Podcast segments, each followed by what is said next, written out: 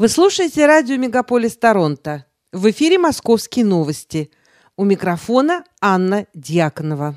Мэр Москвы Сергей Собянин подписал указ об отставке правительства города. Указ опубликован на сайте мэрии. Согласно документу, правительство, отправленное в отставку, будет осуществлять свои полномочия до формирования нового состава правительства Москвы.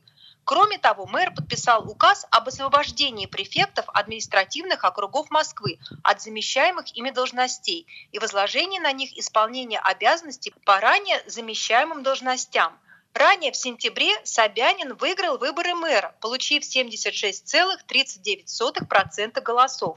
Он будет руководить городом уже третий срок. 18 сентября прошла его инаугурация. Столица проиндексирует городские социальные пособия в 2024 году.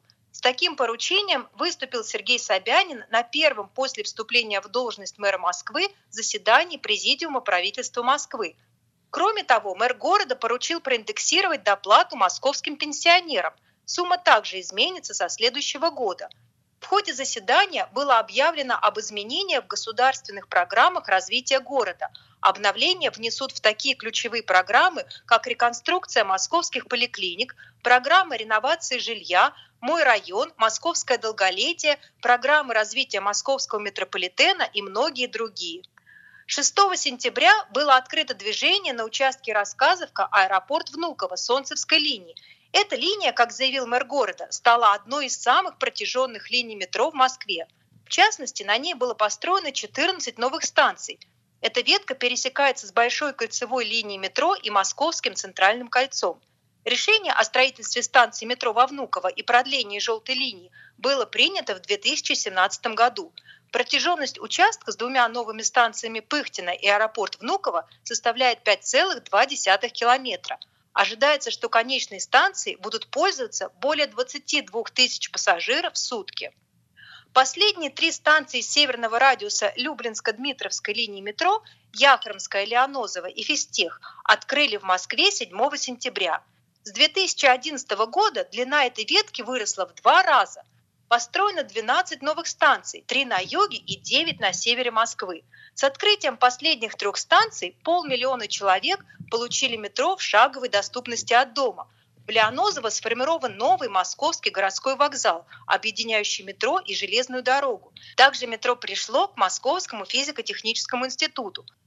Отмечается, что после ввода участка Селигерская-Фистех эксплуатационная длина Люблинско-Дмитровской линии метро превысила 43 километра. В ее составе работает 26 станций. В результате салатовая ветка стала второй по протяженности среди радиальных линий после Арбатско-Покровской. Кроме того, планируется построить 27-ю станцию «Южный порт» между станциями Кожуховская и Печатники – 20 сентября этого года в Сретенском Старопегиальном мужском монастыре Москвы состоялось отпевание поэта-песенника Николая Добронравова. Автор композиции «Нежность», «Как молоды мы были», «Беловежская пуща» и многих других скончался в больнице в возрасте 94 лет 16 сентября.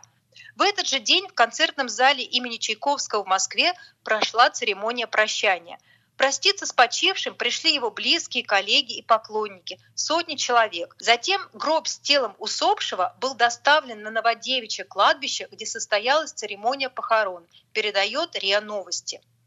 Дорогомиловский суд Москвы назначил 9,5 лет колонии строгого режима начальнику Центрального информационно-технического таможенного управления ФТС России Дмитрию Васильеву за взяточничество, сообщили Интерфаксу в пресс-службе суда – также Васильеву назначен штраф в размере 10 миллионов рублей. На 10 лет ему запрещено занимать руководящие должности в органах власти.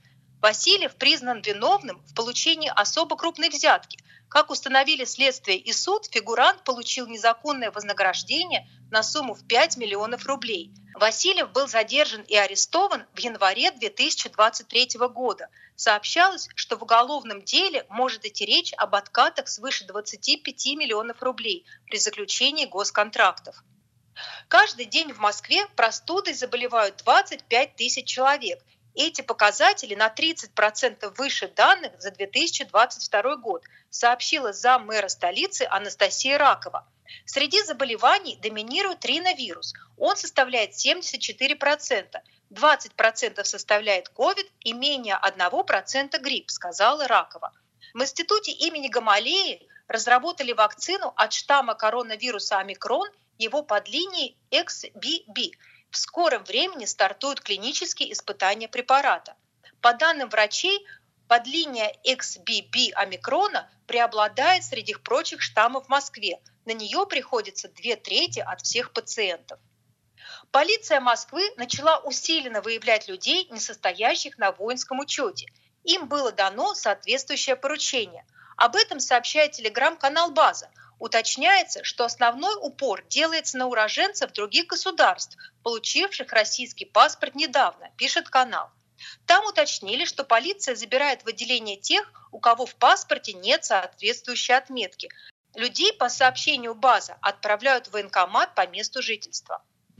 Центр национальных конных традиций на ВДНХ завершил свой сезон ярким шоу, прошедшим под названием «Лето на коне». Торжественное закрытие состоялось 23 сентября на историческом выводном круге. В программе участвовали такие команды, как Идальго Шоу Тим, спортивный клуб Silverstone, Fairtail Horse, а также кавалеристы первого специального полка полиции Главного управления МВД России по городу Москве. Впервые в таком составе всадники выступали для публики бесплатно. Вход на трибуны был свободным. С 23 по 25 сентября в столице прошли бесплатные групповые экскурсии в честь Всемирного дня туризма – их организовали в рамках культурно-просветительской акции «Московские истории». Эта акция проводится в столице с 2020 года. За все время в ней приняли участие уже свыше 24 тысяч взрослых и детей. В новом сезоне к проекту присоединилось еще 9 культурных площадок, в их число вошли Дом культуры ГЭС-2, Музей Победы, Третьяковская галерея, Государственный музей искусства народов Востока, Еврейский музей и Центр толерантности и другие. Программа объединила тематические прогулки на любой вкус. Всемирный день туризма отмечается 27 сентября. Это были московские новости, и для вас их провела Анна Дьяконова.